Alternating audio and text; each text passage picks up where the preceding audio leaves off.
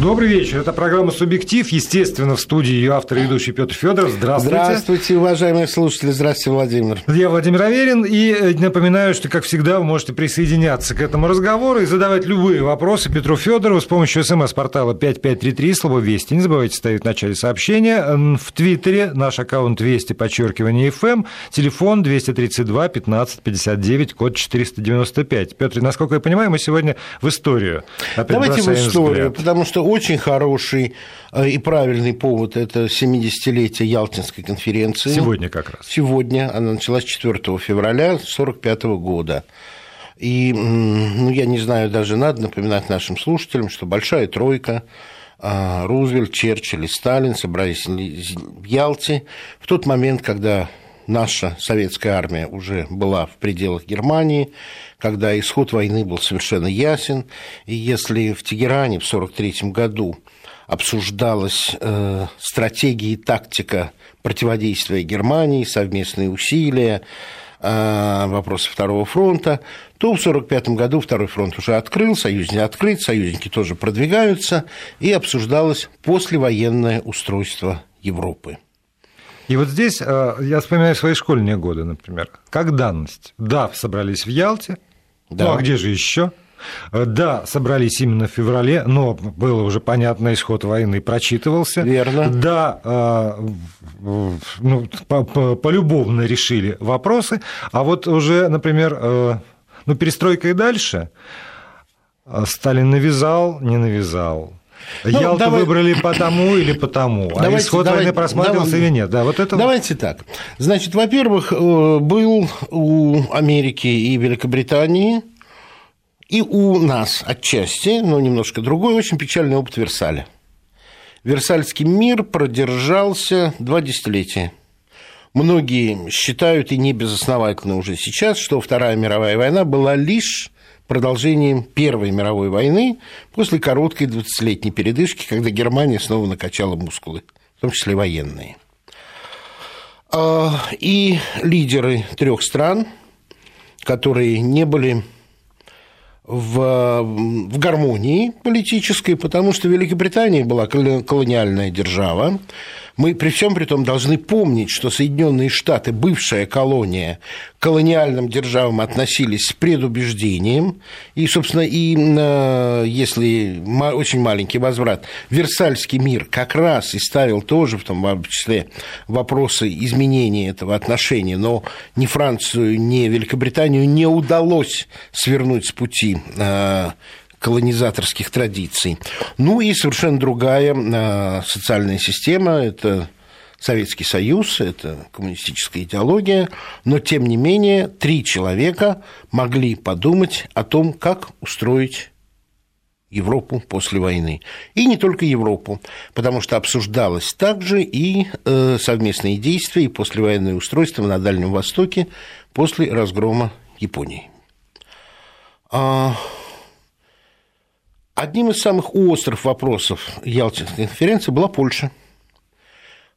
Вот э, подсчитали сейчас, сейчас много, много любопытных, много фактов, много деталей. Вот наш, наш замечательный Дмитрий Кастро сейчас из Ялты передает очень любопытные штрихи, детали этой Ялтинской конференции. Но вот подсчитали, что четверть всех слов, сказанных в Ялте, были посвящены Польше. И, собственно говоря, понятно почему. Потому что Польша была для Великобритании и ее союзницы Франции причиной вступления в войну. Они в 1940 году обвинили, объявили войну Германии как раз из-за того, что Германия напала на Польшу. А Сталину, Советскому Союзу, Польша была принципиально важна, потому что это граница с Советским Союзом тогда – ну и Польше, то есть, собственно, было еще не очень много лет, и э, там память о разделах Польши, и о том, тоже как, как это, это влияло на судьбу Европы, верно, это тоже это совершенно виду, верно, но было уже временное правительство в Варшаве просоветское, и было правительство в изгнании. В Лондоне причем. В Лондоне причем, да, которое, в общем, своими призывами и действиями даже действовало в разрез с официальными установками Foreign Office и э, Великобритании, потому что, по сути, было сказано, что армия армия Краева будет противодействовать э, продвижению советских войск и противодействовать оккупации.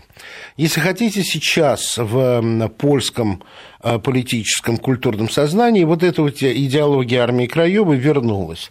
Там была очень неясная история с генералом Сикорским, очень уважаемым военным, в Польше, он погиб в авиакатастрофе. Э, разные слухи ходят. Одни из них заключаются в том, что он был готов на сближение с Советским Союзом, и британская разведка его устранила. Другая теория прям противоположная, но я боюсь, мы никогда не узнаем правды. А, хотя, кто его знает. Вот. Итак, Польша.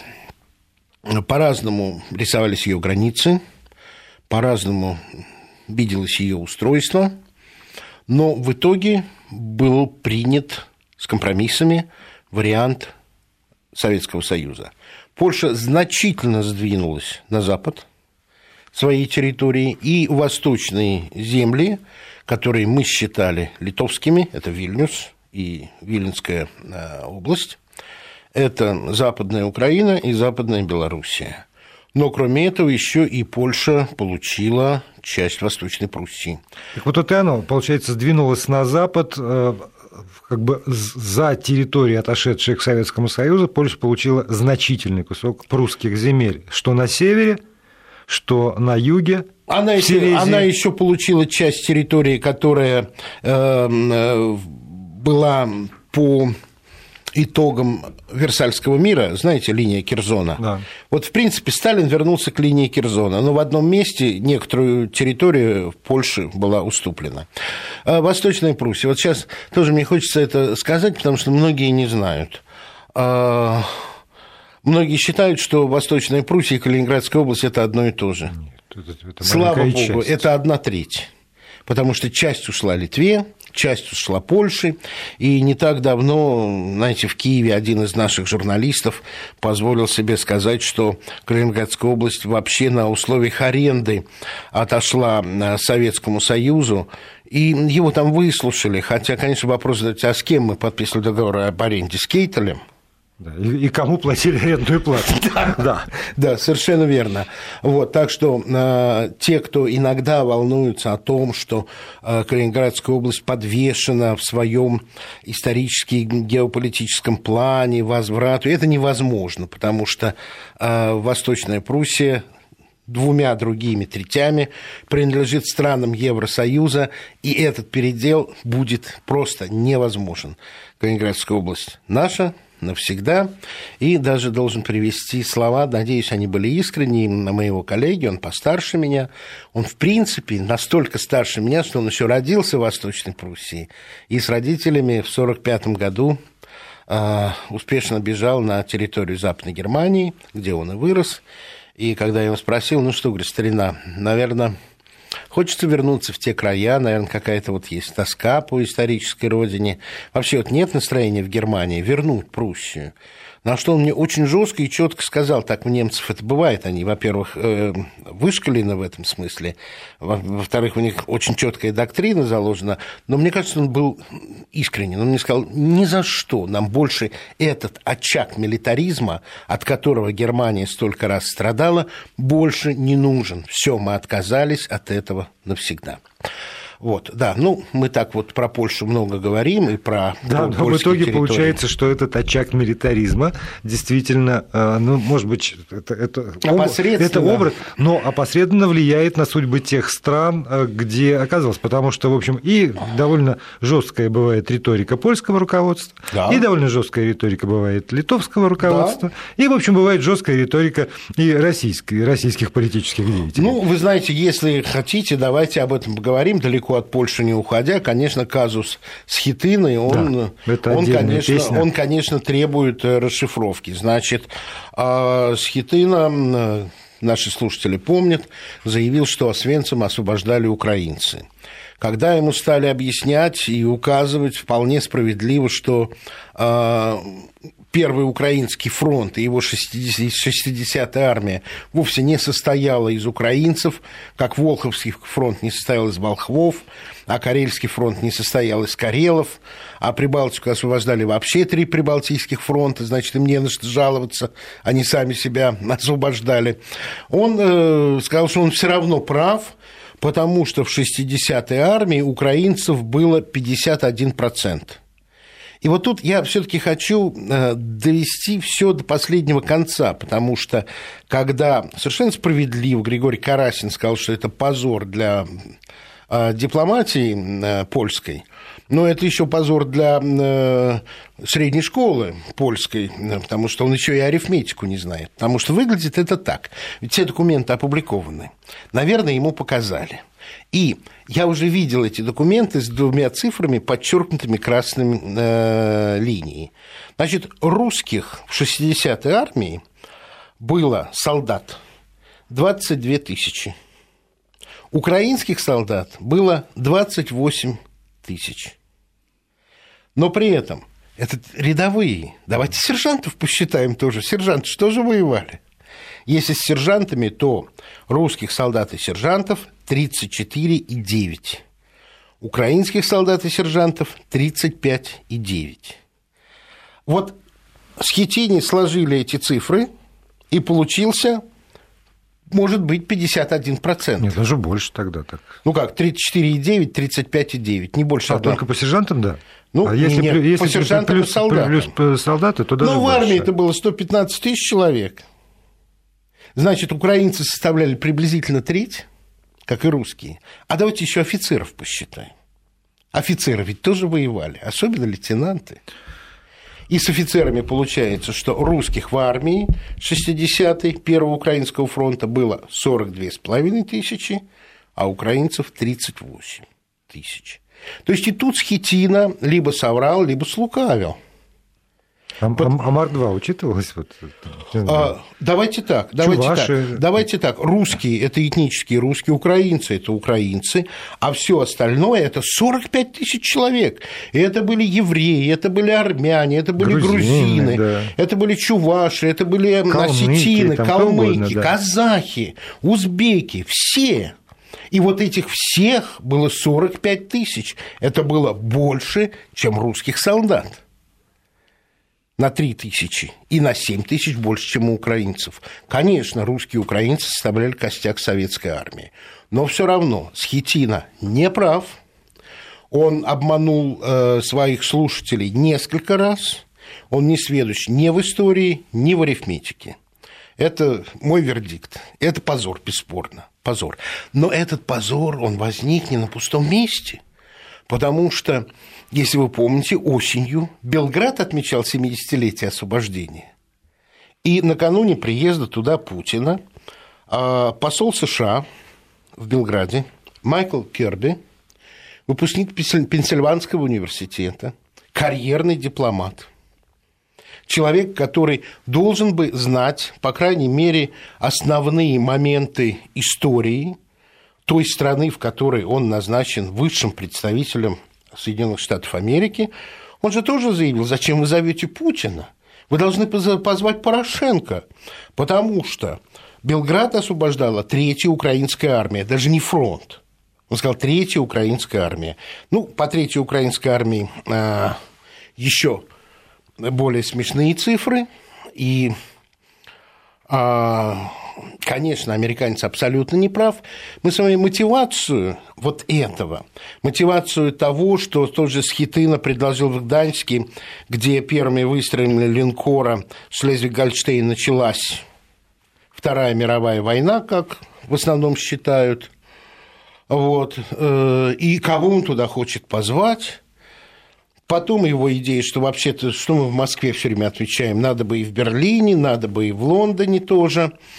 Ну, а президент Комаровский, чтобы отработать, немножко сказал, ну, вы знаете, я с этим не согласен. Во всяком случае, Польша не будет противодействовать тому, чтобы Москва отмечала 9 мая у себя. Столице. Ну, хорошее заявление, правда? Хорошее, особенно для Керри хорошее, потому что, в общем, ни для кого не секрет, э, ну, может, для кого-то это будет в новинку, что его предки э, на уровне там прабабушка, прадедушка, да. дедушка, бабушка, они на самом деле э, еле успели спастись из Селесского небольшого городка, да. где ликвидировали, естественно, ну, там в 30-е да, и да, дальше да. 40-е годы всю еврейскую общину. Да. И там выкашено было все. Вот, вот совсем все, до основания. И больше, больше, кроме того, в этом еврейском, как в этом городке как раз э, еврейская община больше не возникла. И после Второй мировой войны. Не на чем было зацепиться да. корнями. Там осталось только кладбище, которое долгие годы пребывало в упадке. Буквально вот в 90-е, 2000-е годы, э, благодаря ну, там, э, подвижничеству местных это, краеведов, краеведов думаю, его привели, деньги его привели в, в порядок да, на, на деньги одного из еврейских тоже потом, потомков да. тех, кто оттуда сбежал, так же, как Керри. Да, так вот, да. только один дает деньги на то, чтобы там восстановить еврейское кладбище, другой ведет себя так, как ведет.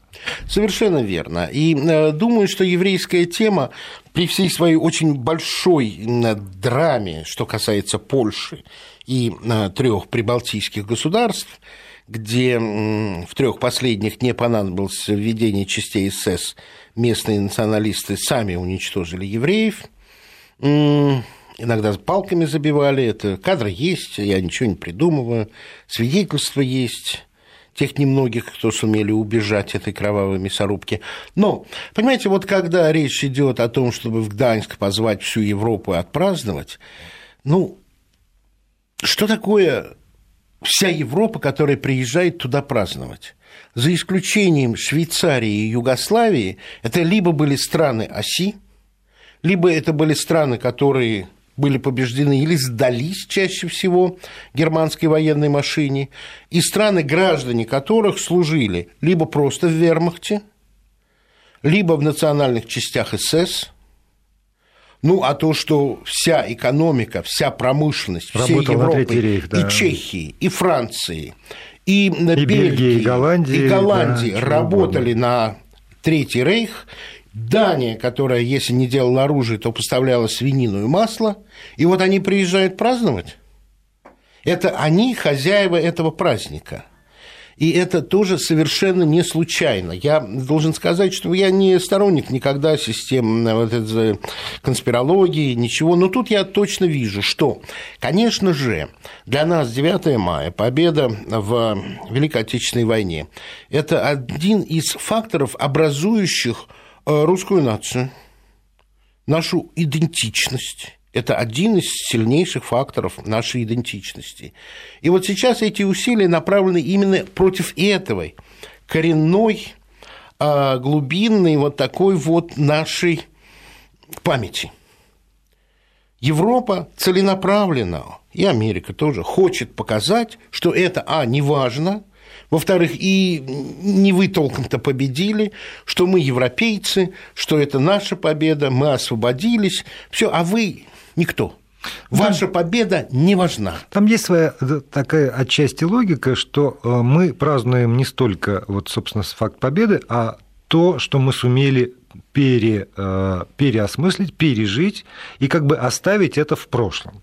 По, по поводу чего... Это не праздник 9 мая, это да, праздник да. национальных конституций. Петр, я, говорю да. про, про линию, которая проводится. Да, да, да, да. И Давича, один из наших литераторов, э, э, выступая, в общем, тоже в эфире российском, сказал, что ну сколько же можно, потому что там, сейчас для европейца Э, события Второй мировой войны, это примерно как там война 812 года. Они помнят, и, и, и тоже можно, он там как-то аргументирует, можно было согласиться, если бы не одно «но». Вот сейчас, сегодня практически, в эти самые дни э, в Германии проходит очередной процесс над охранником одного из лагерей смерти, 93-летним что, извините, я не помню его фамилию, в общем, знать не хочу это имя, да. что называется. Но сейчас идет этот процесс.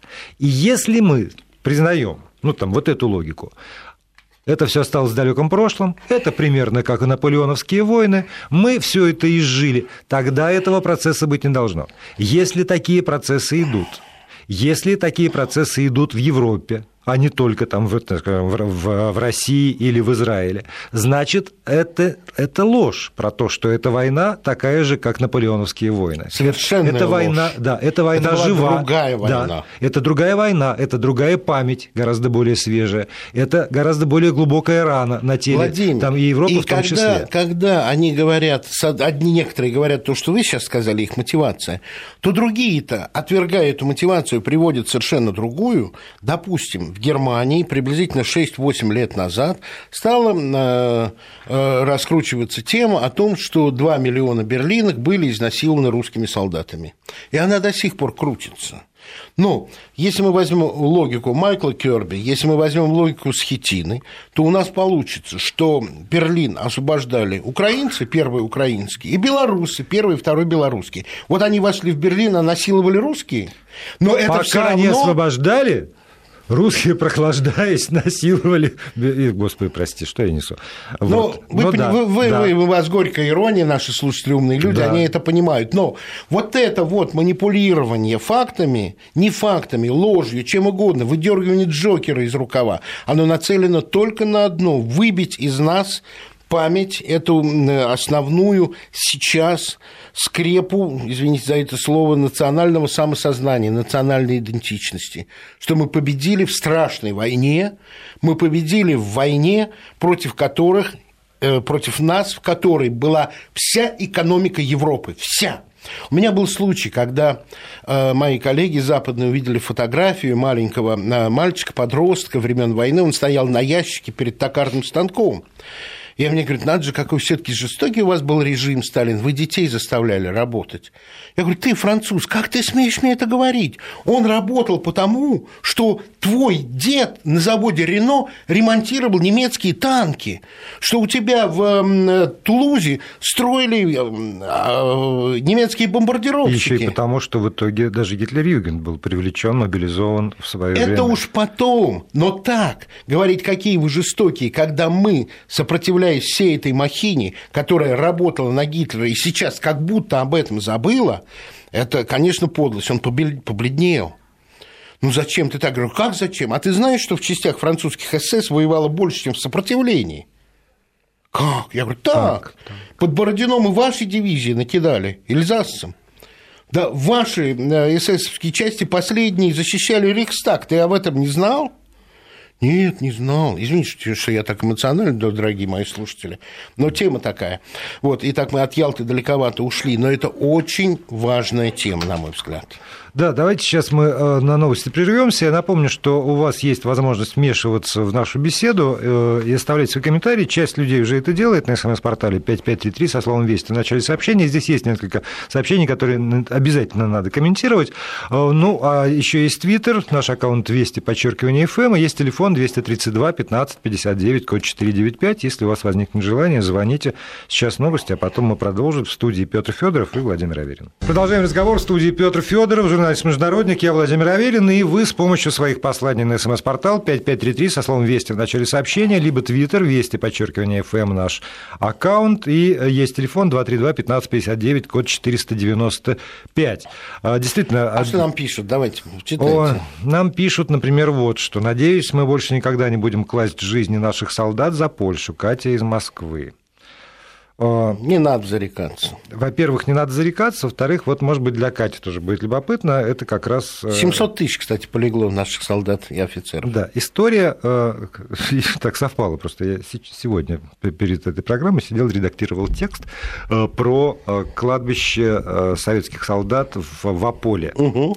И э, надо сказать, что вот Аполе – это Южная Силезия. Это как раз город, который… Шахтерский регион, да. который надо было взять без особых разрушений шахт. Да. И, и тоже там за это клали жизни украинский, солдаты. Украинский да? фронт. Да. Да. Это город, который как раз вошел в состав Польши угу. э, из э, Германии, угу. и там были в течение суток выселены все немцы. Вот, но там, там э, действительно были тяжелые очень бои, потому что э, от ценой мом... жизни солдат сохраняли инфраструктуру, которая понадобится после военной Польши. Да, и э, только... Конев так брал Краков Да, только бои не применяя за, авиацию да, и тяжелую за этот артиллерию. очень небольшой город, а поле на самом 300. деле растянулись, ну да, где-то где порядка 300 тысяч сейчас. Да. Сейчас, раньше да. еще меньше, соответственно. Милый такой вот э, средневековый, ренессансный, там, бароч, барочный городок, где очень многое сохранилось. Так вот, бои э, за этот город э, шли в течение нескольких недель, потому что там от момента, когда на правобережную часть высадился ну, там, наш десант, до того, как заняли вот уже весь город, прошло действительно несколько недель. Там были бои, там, естественно, были захоронения угу. советских солдат и офицеров, причем вот, ну, естественно, было несколько вот таких мест. В итоге, э, после уже э, окончания войны, организовали одно такое вот кладбище мемориальное, угу. и туда все останки перезахоронили. Город рос, развивался. Развивался, в, э, среди прочего, и высшее учебное заведение, там градообразующее предприятие, что называется, университет. И э, кладбище оказалось вплотную к кампусу университетскому, к университетским общежитиям. И случилось это как раз на рубеже 80-х, 90-х годов, вот тогда как раз перестройка, независимость, ну, угу. там вот минус социализм плюс новая Польша, и тогда очень активно там в Польше шел, э, шла такая дискуссия как раз о том, что советские солдаты там не только освобождали от, но забыли уйти. От, от фашистов, но и, значит, творили тоже всякие безобразия да, с местным да, населением, да. как в самом Аполе, так и вокруг него. И бились э, сильно, и была там такая партия, которая требовала, значит, в...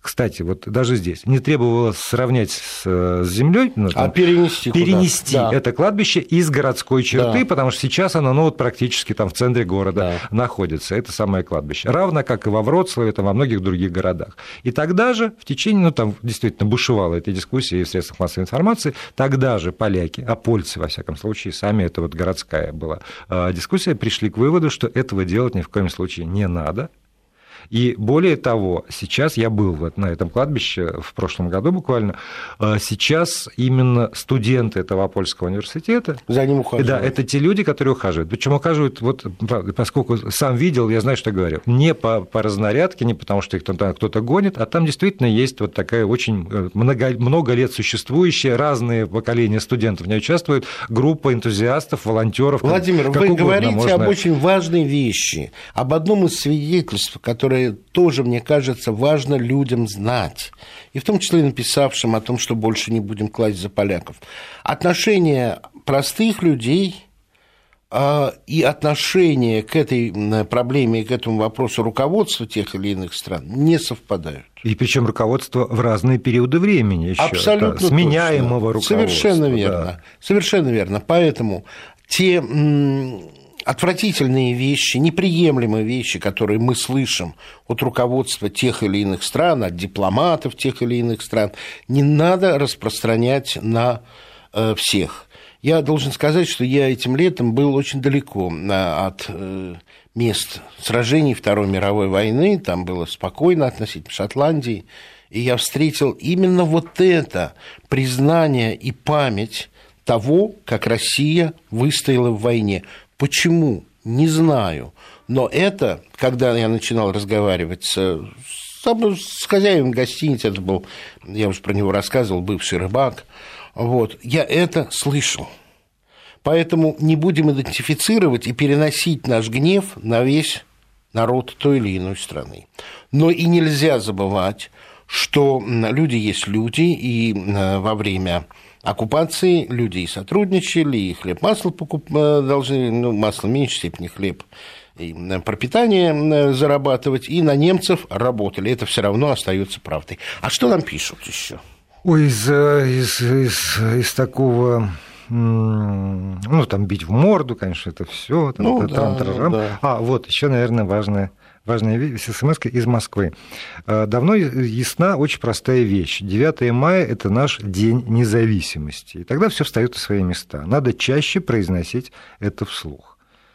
Ну, в общем, это я с этим согласен, но это касается не только России. Я тут недавно наткнулся на странный пост из Азербайджана о том, что без бакинской нефти Советский Союз не выиграл бы войну. Ну, совершенно верно, но это получается так, что, по, мнению человека, Азербайджан чем-то жертвовал, ну, жертвовали все, для победы, э, в его понимании уже не Советского Союза, а России. Я не выдержал, я написал в ответ, если бы это бесспорно так, не выстоял бы Советский Союз, но когда немцы бы пришли в Баку, то азербайджанцам мало бы не показалось, потому что война была не против России, а против них в том числе. И никогда бы они не увидели никаких благ от своей нефти, а их э, население было бы сведено до минимума. Это тоже должны помнить, это тоже в мозгах происходит, потому что этот удар, он хитро направленный против э, наших бывших республик, чтобы точно так же там посеять сомнения, там породить идею о том, что они бы не воевали, если бы Россия бы их не заставляла. Но нам звонок, я да, понимаю. Да, да, 232-1559, код 495. Евгений, здравствуйте. Добрый вечер, уважаемый ведущий и гость. Я бы хотел вот э, поддержать вашу мысль, да, и ее развить. Моя дочь э, училась в Лондоне, она клинический фармацевт по специальности. А ее подруга, э, с которой она училась в школе, значит, она гуманитарий. Вот. И когда она сказала на одном из предметов или работу написал реферат и сказал, что решающий вклад в победу над э, фашистской Германией внес Советский Союз, то ей поставили там неудовлетворительно. Ну, сказали, что Европа да, американцы освободили от Германии. Нет, они сказали, что вы не знаете истории, бред какой-то несете. Это, это сказал ей преподаватель значит, того учебного заведения, где она училась. Вот это вот э, конкретный пример из жизни. Вот, ну, а... чтобы, чтобы нам с вами, я не, не, не прошу вас прекратить, я просто, чтобы у слушателей было ясно, есть абсолютно корректная принятая цифра. 75% немецких дивизий были перемолочены на нашем фронте. И против России воевала не только Германия, но и Италия, Румыния, части из Люксембурга, из Франции, из Словакии. И когда начинают считать э, потери э, Советского Союза, сравнивать только с Германией, это такие же жулики от статистики. Но продолжайте, Евгений, пожалуйста.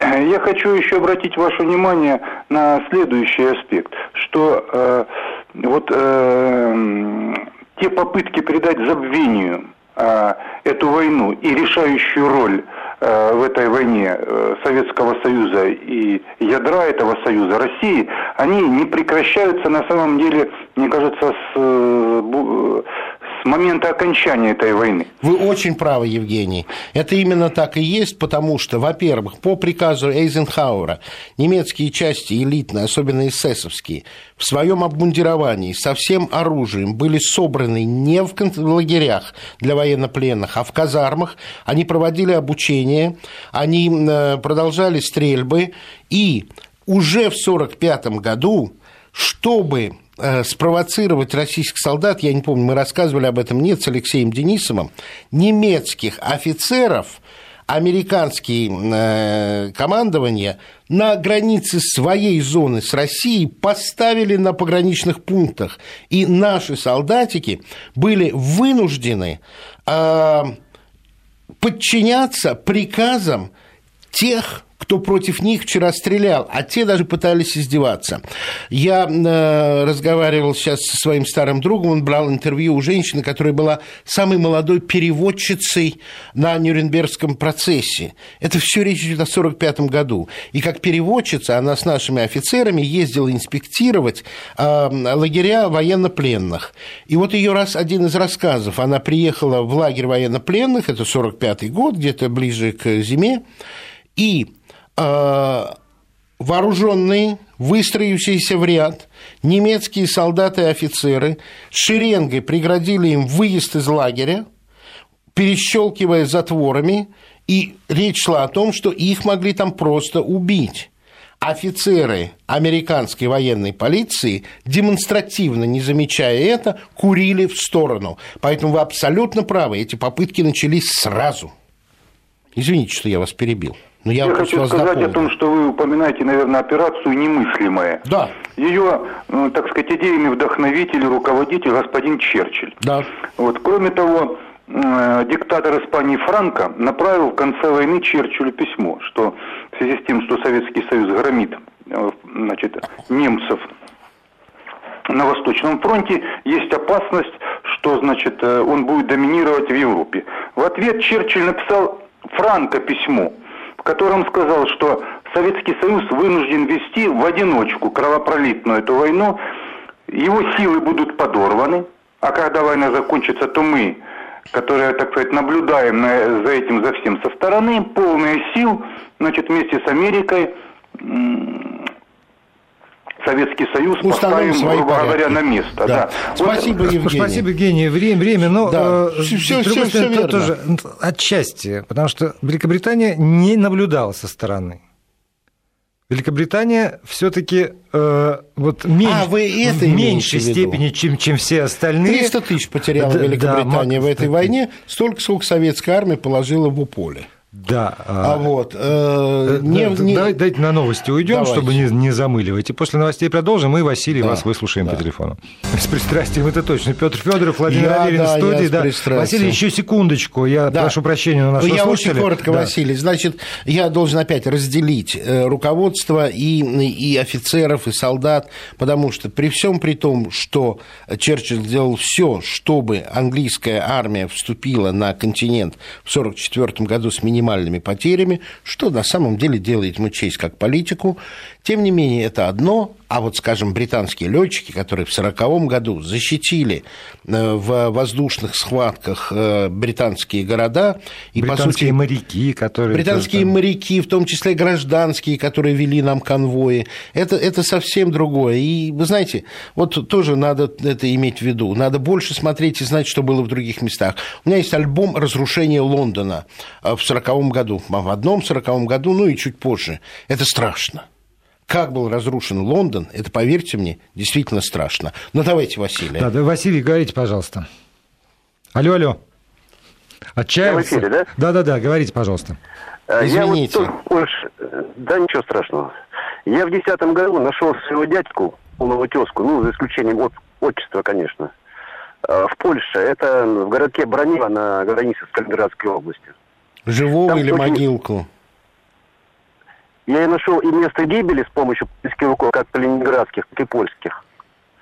И место захоронения, где он был, где погиб. И Понятно. потом там в радиусе 100 километров всех погибших солдатов собрали в один мемориал в город Бронево. Там их 32 тысячи, на солдатиков. И погиб там по немцу, там тоже рядышком недалеко. Так я хотел сказать, э, что был очень удивлен отношением вот этого городка, администрации, мэра, они выделили мне машину, я съездил на место гибели, потом э, помогли установить там эту гранитную табличку вот на этом кладбище. К сожалению, там очень-очень-очень мало. Там прям 32 обелиска, но они все не заполнены. То есть вот тут она ходит, приезжает, там устанавливает вот эти штучки. И что мне, который водитель меня возил, он говорит, вы знаете, у нас в школе сейчас преподают так, что войско польское Берлин брало, войско русское помогло. Это да, это шутка. Но это горькая шутка, ироничная. Да, да. Вот. А. И привел потом другую фразу. Я, конечно, не знаю, так или нет, но когда Кейтель от э, поверженной Германии подписывал акт капитуляции и передавал его Жукову, то тоже с иронией спросил, про французов. и французов. Про французов, а только про французов. Надо про быть точно. Да, да а это точно победили. наши победили. Вот, кстати говоря, это был один из вопросов Ялтинской конференции, на которой Сталин сделал уступку ради других выигрышей. Это выделение Франции зоны оккупации в Германии, хотя Франция была разгромлена и в победе нацизма играла да. роль только после того, Спасибо как большое, уже... Василий, за звонок. Спасибо, да. Василий, очень хороший звонок. И как раз вот в тему, понимаете? Потому что разница есть между официальными заявлениями, между заявлениями политических э, интриганов и сиюмоментными такими вот э, мотивированными словами гадкими и отношением людей. Это, это, это точно, это так. И есть на самом деле еще одно, что мы должны помнить, потому что мы сами безжалостно относились к нашему прошлому. Вот я живу в районе Сокола, а знаете, что в районе Сокола и Песчаного было огромное кладбище свыше 30 тысяч погибших от ран во время Первой мировой войны. И оно было все срыто, построены дома, разбиты скверы. Мы своих собственных солдат не пожалели, мы забыли, хотя все имена были подписаны, все. Мы сами должны тоже об этом думать.